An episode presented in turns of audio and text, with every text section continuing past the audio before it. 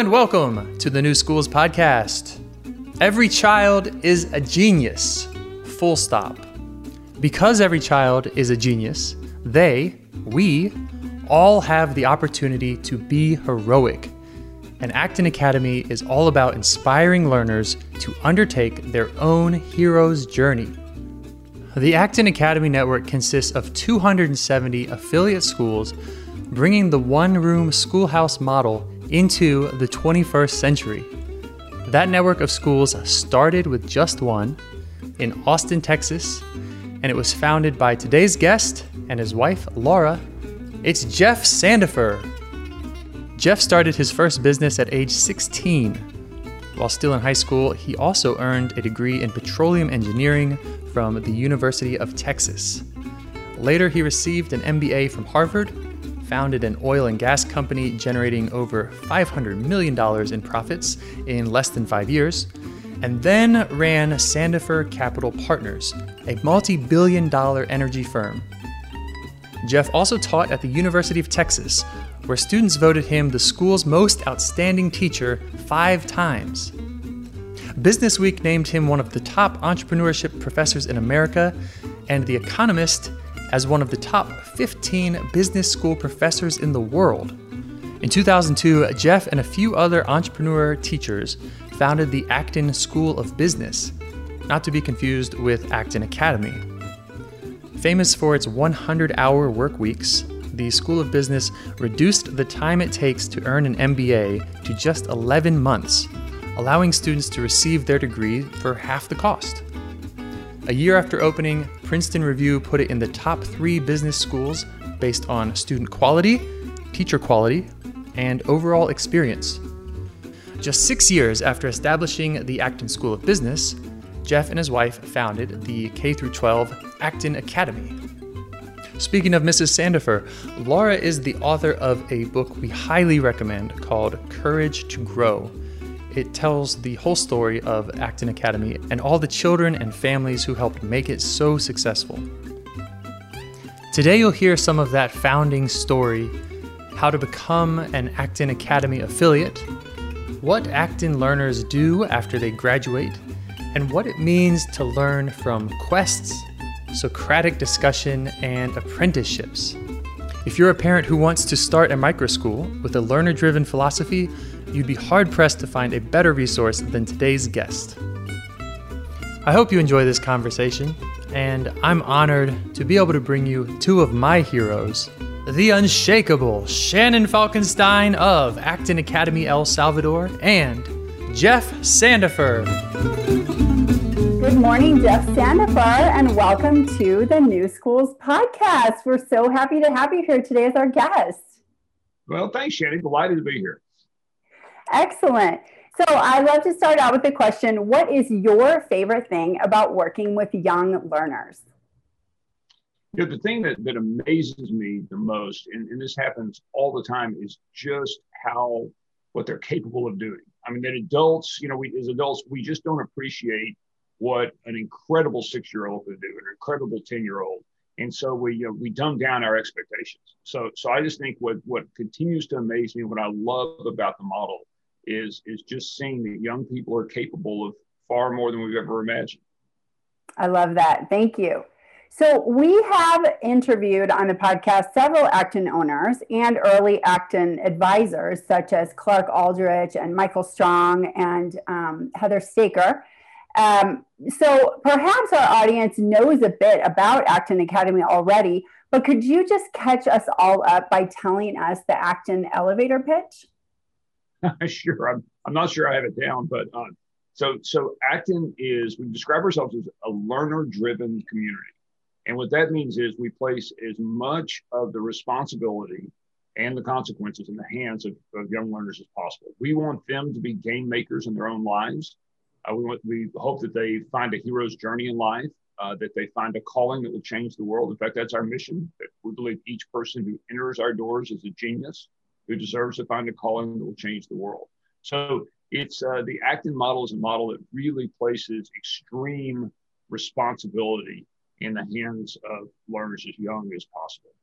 And, uh, and, and, that's really what we're all about. And we've been lucky to be joined by people like you and uh, 270 Actons around the world now, uh, and adding, um, well, adding do- dozens at a time of parents who really want to go on this adventure with us. Nice. Thank you so much. Um, so, yeah, our, our podcast audience is families and educators who feel maybe frustrated, limited, or disillusioned even with the conventional education system. And you and Laura were once those parents. Can you briefly tell us your story of going from being a parent who wanted more for your kids to um, where you are today with Acton and 270 affiliates around the world? Sure, and, and I like to make the distinction, at least uh, for Laura and for me. You know, we don't consider ourselves education reformers. I mean, we are parents who wanted something better for our children, who stumbled into an experiment and found something that others adopted, and that even now we serve families. And so we're not out to change the world of education. We're not into education reform.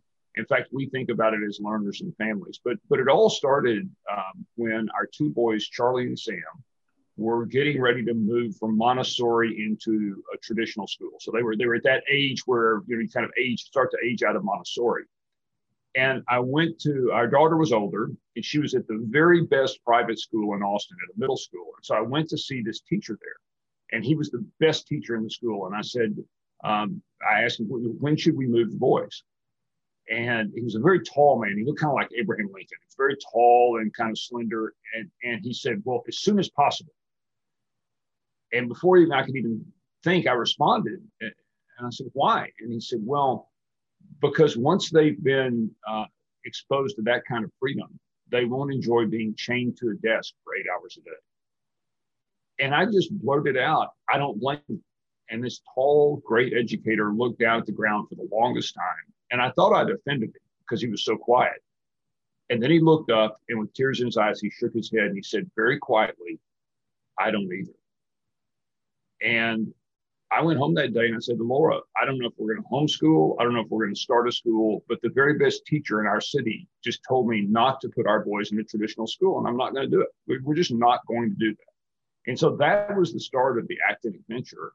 Uh, we started with a blank sheet of paper. Uh, we ended up designing what I consider to be a one room schoolhouse 21st century. So all ages of elementary in the same studio. And then later, who would have ever thought we'd have a middle school? We had a middle school, and all the middle school learners are in the same room, up to 36 or so in a room. And then same thing with high school, which we call Launchpad, you know, one room schoolhouse. And then those three one room schoolhouses are collaborating all the time. So the high schoolers are down leading the middle schoolers, or the elementary schoolers are up teaching math to the high schoolers. And so it's just one room schoolhouse uh, where we use technology, you know, where it works as a tool, but it's really more about hands-on learning and learning how to lead and learning how to run a culture, learning how to rebuild a society after it collapses. Uh, and so, so that was really the story. And it was just a series of experiments that worked, and the things that worked, we did more of. Uh, the things that didn't, we stopped doing. About that simple. And then over time, accidentally, people like you found us, and we started growing. And I remember saying to Laura, you know, we should have ten owners if we had 10 owners collaborating and learning from each other, the model would, you know, would get better. And before we knew it, we had 10 and then 25 and then 100, you know, and now we've got uh, over 18,000 auditions from families who want to start an Acton. And we can't obviously start that many. So we're having to be careful about who we say yes to. But, you know, it's kind of turned into this movement with like, like your Acton in El Salvador, Actons in 25 countries and uh, growing quickly. Wow, that's an amazing story. Um, I imagine maybe some folks in our audience might be considering applying for an Acton affiliate. So let's talk about some more specifics about starting your own. Um, so you said there's about 270 currently in the world in 25 countries. Right. And are they all highly similar or do they kind of have their own flavor? It's a great question because we think of what we're offering as a kit. I mean, this isn't a slick franchise like you might start at McDonald's. It's more like a kit of Legos and you build your own. And uh, but what we all are the, the same is in the learner-driven philosophy and the idea that each young person is a genius and they deserve to find a calling. Uh, we you know we're in we all the same is that adults are not an authority in the studio in the sense that they're not experts who command. Uh, they are guides who walk alongside. And so I think every Acton I've ever walked into looks the same, feels the same, and then has the individual flair of whatever a family or a country can bring to it. So they're different in small ways that make them interesting. They're all the same in important ways that make them learner driven. Okay, okay, great, great answer. Thank you. Um, so, how prescriptive is Acton in terms of methodology, content, rules? Yeah, very prescriptive, uh, or, or I, prescriptive may not be the right word. Uh, very duty and honor bound to live up by the principles. So, so the beliefs that each child is a genius, uh, the belief that we don't answer questions in the studio, uh, the belief that we are, you know, we are all believe in economic, religious, and political freedom. Um, so, so these ideas that these are core beliefs, everyone lives by those. Um, and we send out parent satisfaction and learner satisfaction surveys uh, every week or so. And we actually say, how are we doing? And we share those results to make sure we're all staying true to our promises. But it's not prescriptive in the sense of what's going to happen in the studio today. And so we're experimenting all the time. Uh, we have owner and guide forums where there are exchanges going on. Uh, just before you and I came on, you told me there's an interesting ex- exchange of virtual middle schools across countries. And that's even something I didn't know I hadn't seen it on the forums. But every day, as you know, we'll get three to five good ideas. And, you know, at our studios, we'll adopt one of them. So uh, the model is continually changing as owners and guides speak to each other on the forums and try new experiments. Fantastic. Um, and what are you looking for? What is Acton Academy looking for in a successful potential owner family? Yeah, so so we're we're always looking at families. Um, so we're looking at people who've had some entrepreneurial experience because we're not really we're not really going to uh, provide the resources to learn how to make payroll or to learn how to sign a rental agreement. I mean, we think that's kind of outside of our purview of what we do. Uh, we're looking for people going on an adventure uh, so typically, entrepreneurial spirit, uh, looking for adventure, have run a project. Um, we actually will occasionally uh, allow a, an educator, but that's really if that educator has um, a family they want to serve. I mean, so so we're not again about education. We're not about someone comes in and says, "I love school. I want to hire teachers. I want to do something that's uh, student directed." Or they have different terms for them. So look, that's not what we do. I mean, we're really serving families and we're not in education reform. And so we're really looking for families that are entrepreneurial that want to try something different and build a community. That's a great distinction. Thank you. And how long about does the process take? Like, let's say I'm a family who wants to open, you know, ideally, I think, oh, I love Acton. I want to start one in the fall. And right now it's March. Like, how is that possible? Well, uh, you know, we recommend. Uh, I mean, it seems the sweet spot's about six months to eight months out. Any more than that, and you're really just thinking about it, and any less than that, and you're in a hurry. So if someone applied now and you know got through in a month or so and came to our orientations that we have every six weeks or so, they came to the May orientation. Uh, that wouldn't be a bad time frame. I mean, you could get on the Acton launched, uh, particularly if you know where you're going to put it. If you're going to start small and in your home, which we often recommend, mm-hmm. or in a church or a rental space, uh, you know, you know where it is.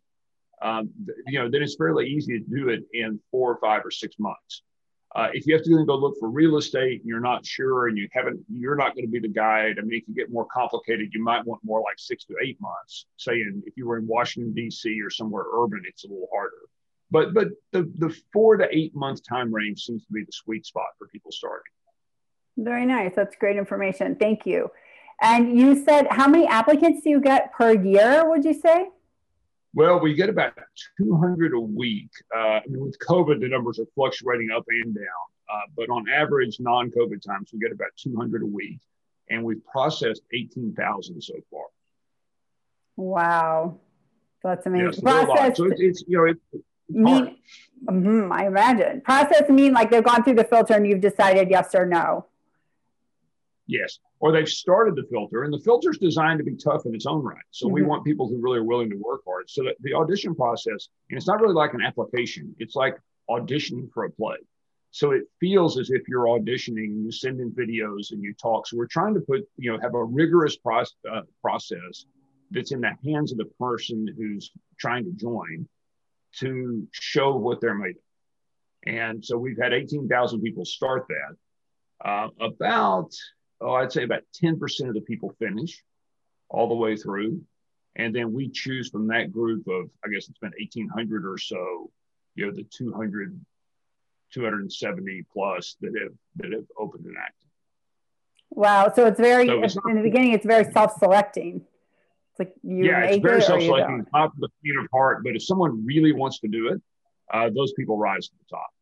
Right. That's great. And I understand that that similar funnel is um, mirrored in the guide selection process and also in the learner selection process. Is that true? Yeah, yeah absolutely. So fam- families and for guides, which is our word for teachers, um, uh, families and guides, same thing. We're looking for people who really burn to do this. And, you know, it, it, for us, it's all about um, what you, how much you want. I mean, how, how determined are you to get something done? And same thing at Acton we don't really care much about what someone's IQ is as a student or their test score. Because what we found is no matter where people come in, they move rather rapidly and they learn quickly. Back to where we started, you know, it's incredible to imagine. And you just can't imagine what young people can do. And adults often underestimate that. And so we see learners move at a 10x normal rate when they're working hard. We can keep them working and, and they keep themselves engaged about a third of the time. So they tend to work, move at two to three times the normal rates. So it doesn't matter what your IQ is. If you actually work hard and you're kind to people and you produce good work product, uh, that's the kind of learner we're looking for. That's the kind of family. That's the kind of owner. Fantastic. So let's shift and talk a little bit more about guides. We interviewed Samantha Jansky on the podcast, which was fantastic. Yeah, she's so great. But tell us what, from your point of view, what kind of person makes a great guide? Well, and, back to families too. It, it's someone who's on a journey themselves. We talk a lot about the hero's journey, and you know, there's nothing fancy about that. It's the plot of almost every novel and every movie you see. It's Star Wars. It's Pilgrim's Progress, and this idea of the lone hero going out in search of the Holy Grail. You know, fighting monsters along the way and in community. So we're looking for people who are on that kind of journey. And the thing that all heroes find out at the end, you know, is that it isn't whether you get the grail or not. It's how the hero changes in the process. So we're, we're looking for guides who are on that kind of journey themselves. They want to grow, they want to learn, they want to be tested. And, um, and most of all, they really want to ask questions and they're curious. Um, a guide in Acton cannot ever answer a question. And I mean that ever, ever in the studio at any time, adults are not allowed to answer questions, only to offer choices. And so you need a special kind of person who's curious and really believes that the young person in front of them might be the next Albert Einstein or Madame Curie or Margaret Thatcher or you know that you really believe that there's kind of a hero inside and that you treat young people accordingly. And that means you're on the journey yourself so we've found um, in our Acton that many of our guides have actually decided to become entrepreneurs after working for us and have left. Is that pretty common? Well, at least on our campus, and you know, every Acton's different how they think about it, but our most important hire is an apprentice guide because we only hire someone who's apprenticing and starting who we think is going to start an Acton. Uh, it tends to only be a two or three year process by the time they're kind of finished guiding and it's time for them to move on to something else. And quite often, in fact, we have learners that are starting Actons now. So you know, it's it's this kind of process of you know you're on your own hero's journey. And at the end of that journey, many people will start an Acton, and that's how we think about apprentice guides. We we just don't hire anyone that we don't think is likely to start. Fantastic. So, talking about learners who now are thinking of starting their own Actons, um, a lot of questions that we get is like, what do Acton learners do after they graduate? Um, can you talk a little bit more about outcomes? Sure. Um, we're very careful about this, by the way, because we find that even in our own hearts, if we start kind of bragging about what our graduates are doing, it becomes that they're an object for you know for our edification. So so it, it you know look how smart Acton is. Look how good our graduates are. So we're really careful not to publish lots of statistics or turn a spotlight on them because they're the ones that have earned it. Uh, but what we're finding now, we've got enough graduates that getting accepted into college is no big deal. Um, we, we've had, in fact, we've got a, a, a, candidate that's about to be accepted in the Naval Academy right now. Uh, we've got another graduate that's been accepted into several high-end um, University of Virginia, you know, Stanford-like schools. Uh, really, the question isn't whether um, colleges, you know, will take our graduates. It's whether our graduates need college at all. And so they can get in college. Uh, that's in fact they can get in high-end colleges. But the question is, do they need to go? And we just had a wonderful uh, situation in October. Uh, one of our um, uh, launch padders, one of our high schoolers, applied for a job in the film industry, and he was uh, up against 200 college graduates and industry veterans. And so this was a YouTube channel that every video you made gets a million hits. It's a high-end job. And so the young man applies for it. Um, he goes all the way through the audition process and makes it to the finals, and he doesn't hear back. So he is so grateful, and this is the important part. He's so grateful that he goes off and spends 100 hours making one of the videos for the company. And he sends it to the CEO with a note, and it said, Look, I, I understand I didn't get the job but you gave me a chance. That's all I can ask for is a chance. And so, out of gratitude, I made you this film. It may not be good enough for you to use, but if it is, it's just my gift to you. And the next day, the CEO called him and said, You know, you're right. We hired somebody else and we decided we're going to hire you too. And so he walked in the last day of September and said, I can't come to school tomorrow, October 1st, because I've got a $100,000 a year job. Um, and I, I will keep up with all my work so I can graduate in May and I'll come back and see all because I love my Launchpad class. But I've got a real job. And, and I saw him recently. I said, What's it like to have a real job? And he said, You know, they don't let you do everything you want to do all the time. And I said, Yeah, when they're paying you that kind of money, you do what they ask you to do. But he's just thriving. And he said to me, He goes, You know, I was thinking at some point I would go to the USC Film School and I said, well, you wait three or four more years, you can go as an adjunct, you can teach there. you don't need to go get a degree. Um, so that's what we're doing. We're preparing launch padders and they're preparing themselves for a next great adventure in life. Uh, we started apprenticeships in middle school. And so at the first year of middle school, you're out in the world working. You're working every year after that. And this young man had been in a you know red carpet Hollywood film. He directed a film. I mean, he'd earned everything he had to get that job. And you know, maybe at some point he goes back to USC Film School. Maybe he just becomes an award-winning director and never goes to college. Wow, that's a beautiful story. I love that. I love the values inherent in that story of gratitude. Yeah, and giving without expecting something in return. Yeah, he was so grateful, and, and of course that came through. And, and our launch padders are just like that. They're out there in the world doing amazing things you know, again, which may or may not include college. Right. Thank you. Thank you for that answer. So, Acton, uh, you talked about how your sons have been in a Montessori school. Um, and I know we often talk about how Acton has its roots in Montessori. Can you dig a little deeper in that? And what aspects is Acton similar to Montessori? Well, it's funny. Uh, my wife Laura and I were walking yesterday, and we were talking about. I saw a great quote. It was on psychology, and it was talking about how Freud and Adler didn't get everything right in psychology. And one of the people that came after them said, uh, even a pygmy standing on the shoulders of a giant can see further. And so, so, you know, don't don't discount Freud and Adler just because they didn't get everything right. They were giants. And I said to Laura, that's how I feel about Maria Montessori. I mean, she really got everything right. Her respect for the child, her belief in the child's genius. Uh, so we we really mirror a lot of that. And um, I think I would like to hope that if she came back and saw what we were doing, she would say, you know, for the 21st century and for older uh, learners, this is what I imagine Montessori would be. So it's we just take a lot from her. Mainly, it's the mindset. You know, it's the growth mindset. It's not giving up. Uh, heroes aren't successful. I mean, heroes aren't necessarily just celebrities or people who get rich. Heroes get back up. I mean, heroes never give up. And I think Maria Montessori had that sense of grit and uh, that, that, spirit that young people can do anything. And so we borrowed, you know, greatly from that tradition. Fantastic.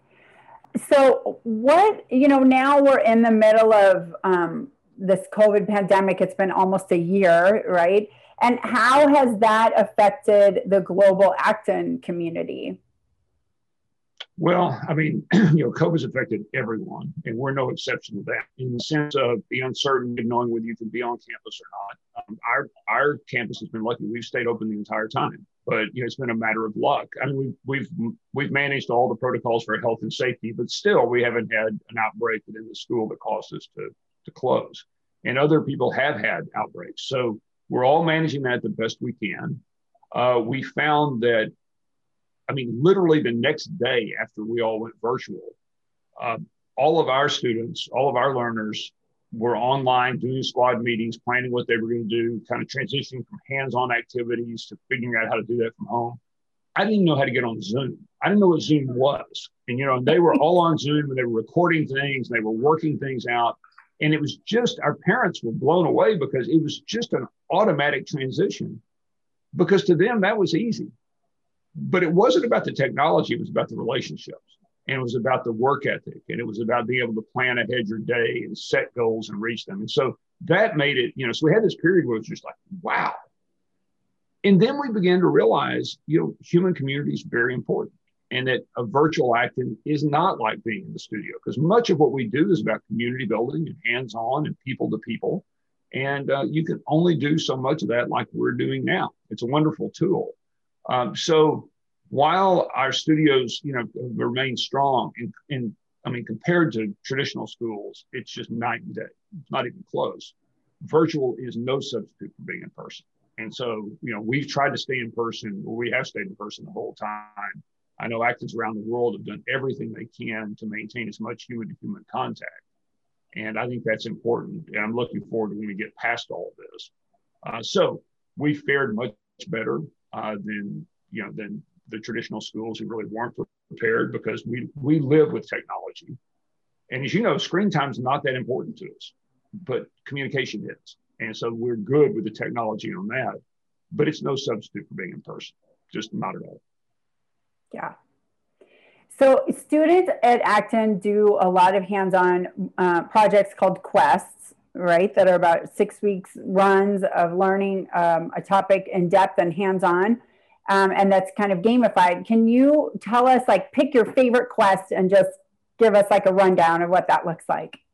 Well, um, my my personal favorite is called the electricity quest. This is when we do middle school and launchpad, and the the uh, the learners are reading about Robert Moses, who built New York City and really believed in centralizing, you know, city building, and Jane Jacobs, who really believes cities should emerge on their own. And we always have an overarching question for the year. And this one is, you know, when should a hero submit to authority? And so the question is, should cities be emergent or should they be planned? And so the learners are studying about all that and they're putting together their tools and they're learning about electricity and they're wiring a city. So they're creating little bitty houses and streets and amenities. And each house has an LED and if you have a mansion, it has two LEDs. And if you have an apartment house, it may have two whites and one red. so they all have different power requirements. For every so many dwellings, you have to have a grocery store or a police station, and those have different power requirements. So you start out in these small teams building a section of your city, but there's an equation that determines the wealth of your city. It's based on real, real cities that talks about population density and amenities. And so you know basically how to you know build a city. What happens though after a time is you realize to win the game, your piece of the city has to fit with someone else's piece. But Shannon designed hers on a nine volt footprint, and I did a 12 volt footprint. So now we got a problem. And so over time, these different sections of the cities have to get built onto each other. And you're either rewarded or penalized, depending on how well you do it, for planning ahead or cobbling together just like real cities. And by the end of this, you've also learned a lot about wind power and coal and natural gas, and you've had to decide how to power your city. And by the final exhibition, which the public's always invited to, you know, there's basically a series of dice rolls to determine whether the wind blows or coal prices are up or natural gas prices are up. Now, my friends in Texas at the moment are all freezing to death because we our windmills are frozen and our solar panels are covered with snow And so what seemed like a good bet on, uh, on green technology may turn out to not be a good bet. Same thing happens in the exhibition. And at the end of the day, the city that can keep the lights on for the longest at the lowest possible cost to create the most wealth and prosperity in the city wins. We have learners, Shannon, stay up for, you know, up to uh, for mid till midnight every night of the week wiring their cities. And they're learning so much about how electricity works, about how cities work, about freedom, about regulation. And so that's one of my favorite quests. And I learned more going through that than I did in my four years as an engineer in college. I learned more about electricity watching them, things I just never knew about electricity as they tried to cobble together their cities. So anyway, that's an example of a hands-on six-week Acton quest. Wow, that's fantastic. Did you design that quest? I did. I did. I did. Well, I designed the basics of it and then I watched what they did. And as we've repeated it several times, they've really designed that quest because as, as we learn from what different learners do, we can change the rules of the game and to make the game even more fun to play. So I put the bare bones part of it together and they've really built the rest.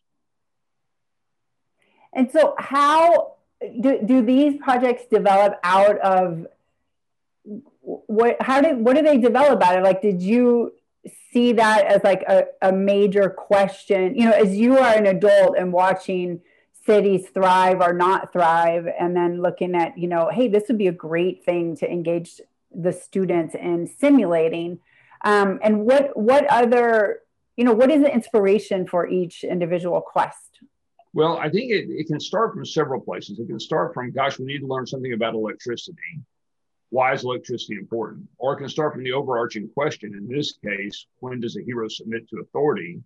And then kind of stumbling onto Jane Jacobs and Robert Moses and really saying, gosh, I don't know. Is it better that cities are emergent, that they emerge, or is it better that they're planned? Well, I can see both sides of that case, right? I mean, mm-hmm. I mean Houston is unzoned in Texas. Austin's highly planned. Which one's better? It's a great question. Um, better, how do you define better? So they they almost always come out of this looking for a, a synthesis of a really pressing question and a hands-on skill you can use in the real world. So we expect after this quest that you could rewire parts of your house if you needed to, because you understand the difference between AC and DC mm-hmm. and 120 volts and 100 amps. And so, uh, like cooking and chemistry, that quest, you know, they're learning a lot about chemistry, but they're also learning to cook. And at the end of that, the cooking and chemistry quest is a giant exhibition where it's like the TV show Chop, where you have to make something, but you get points for describing the chemical reactions going on, you know, in a cooking process you didn't know beforehand. And so it's an example of using chemistry to cook. Um, there's almost always, or there is always, a real world component to the exhibition and quest. Okay, so practical, hands-on component, and then a larger, more philosophical dilemma that humans are facing in civilization.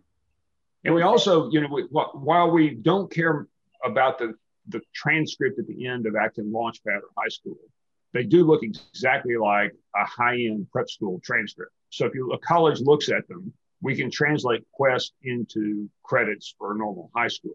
So we're also making sure that, you know, when our young people come out of chemistry, they know far more chemistry than if they sat and thumbed through a, che- a textbook and uh, taking a standardized test. Yeah. So we're cognizant of that, but truthfully, they just blow that away. I mean, you know, they actually remember all the things about how chemistry works and how to balance equations. Our son just started in aerospace engineering at Georgia Tech, and you know, his the, the chemistry was like was what we did in middle school because he and he remembers it because it was it's real chemistry. It's actually using it to do something, not memorizing equations. Wow, that's very inspiring.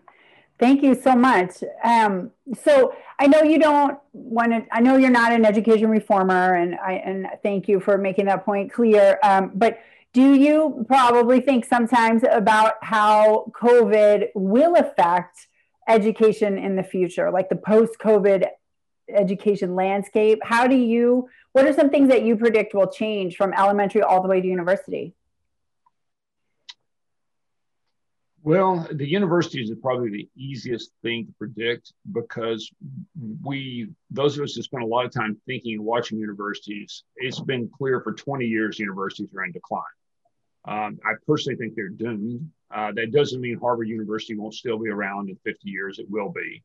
But I think the value uh, delivered by universities for the amount of effort put in and the amount of money is, you know, most of them deserve to go bankrupt. So I think we're going to see that accelerated. I believe COVID has shown many parents and many learners that what's going on in universities isn't worth it.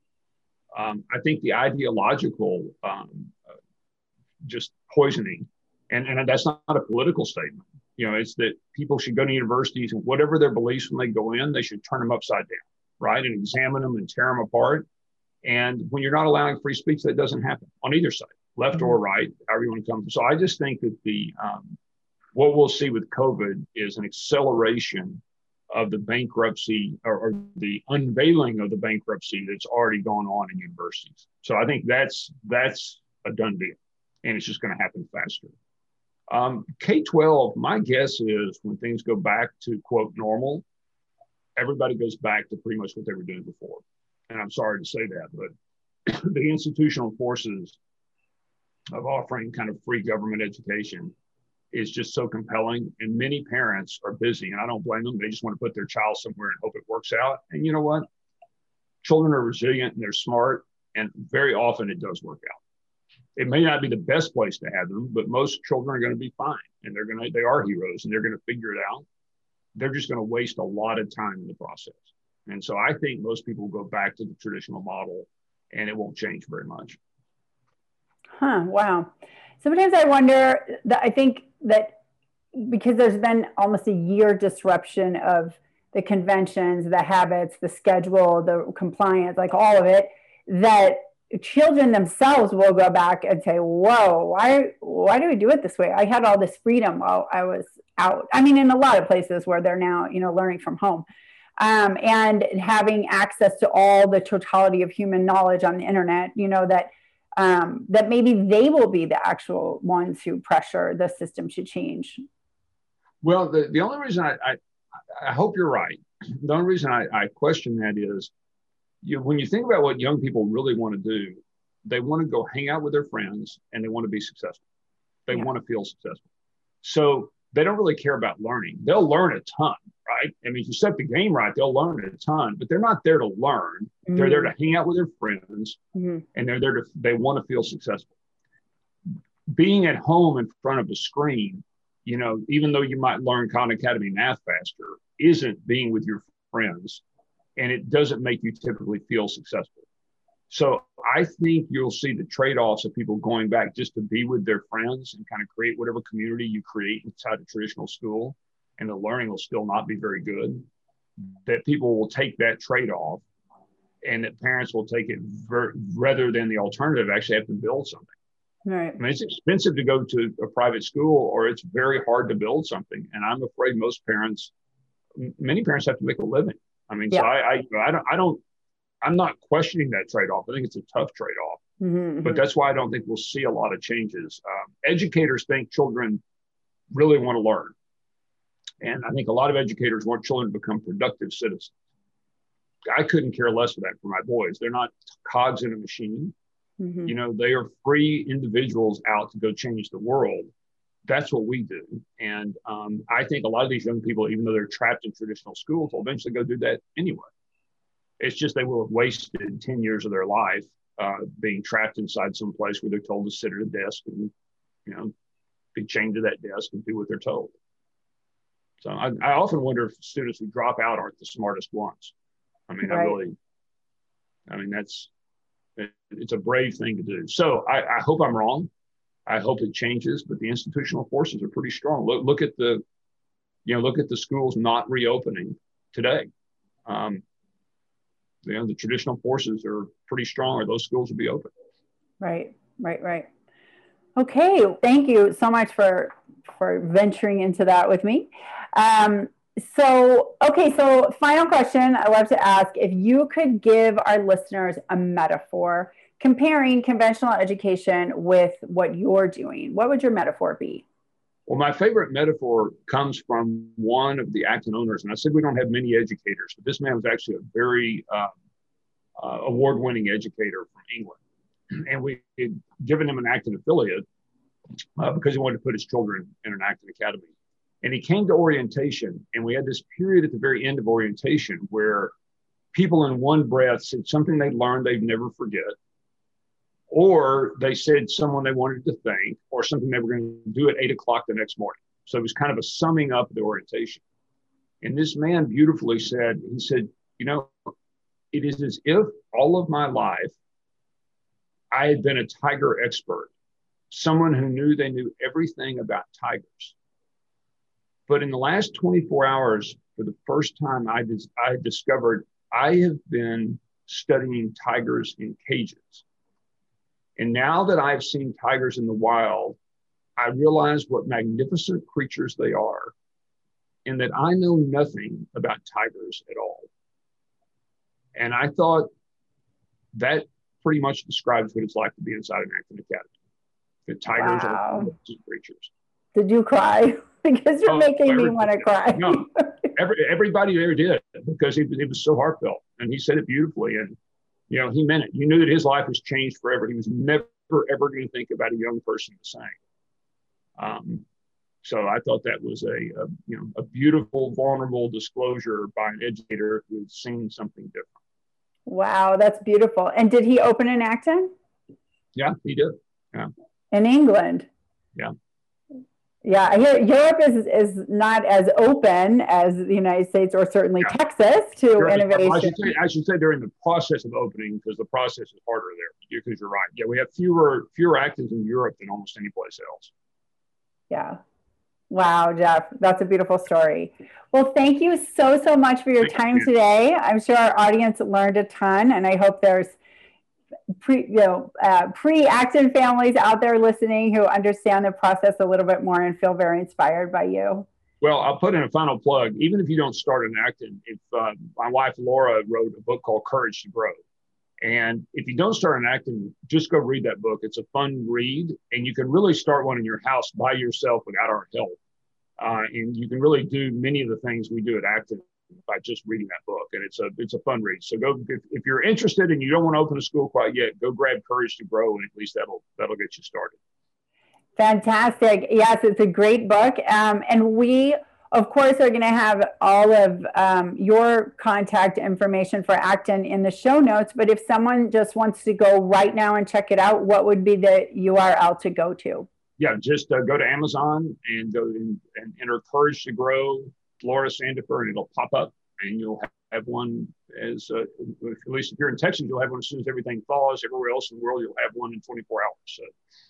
Great, great. And for Acton Academy, actonacademy.org. Oh actonacademy.org. Yeah, okay. you can go there and start the uh, audition process. Awesome. Okay. Thank you so much, Jeff. All right. Take care. Stay warm. Bye. Bye.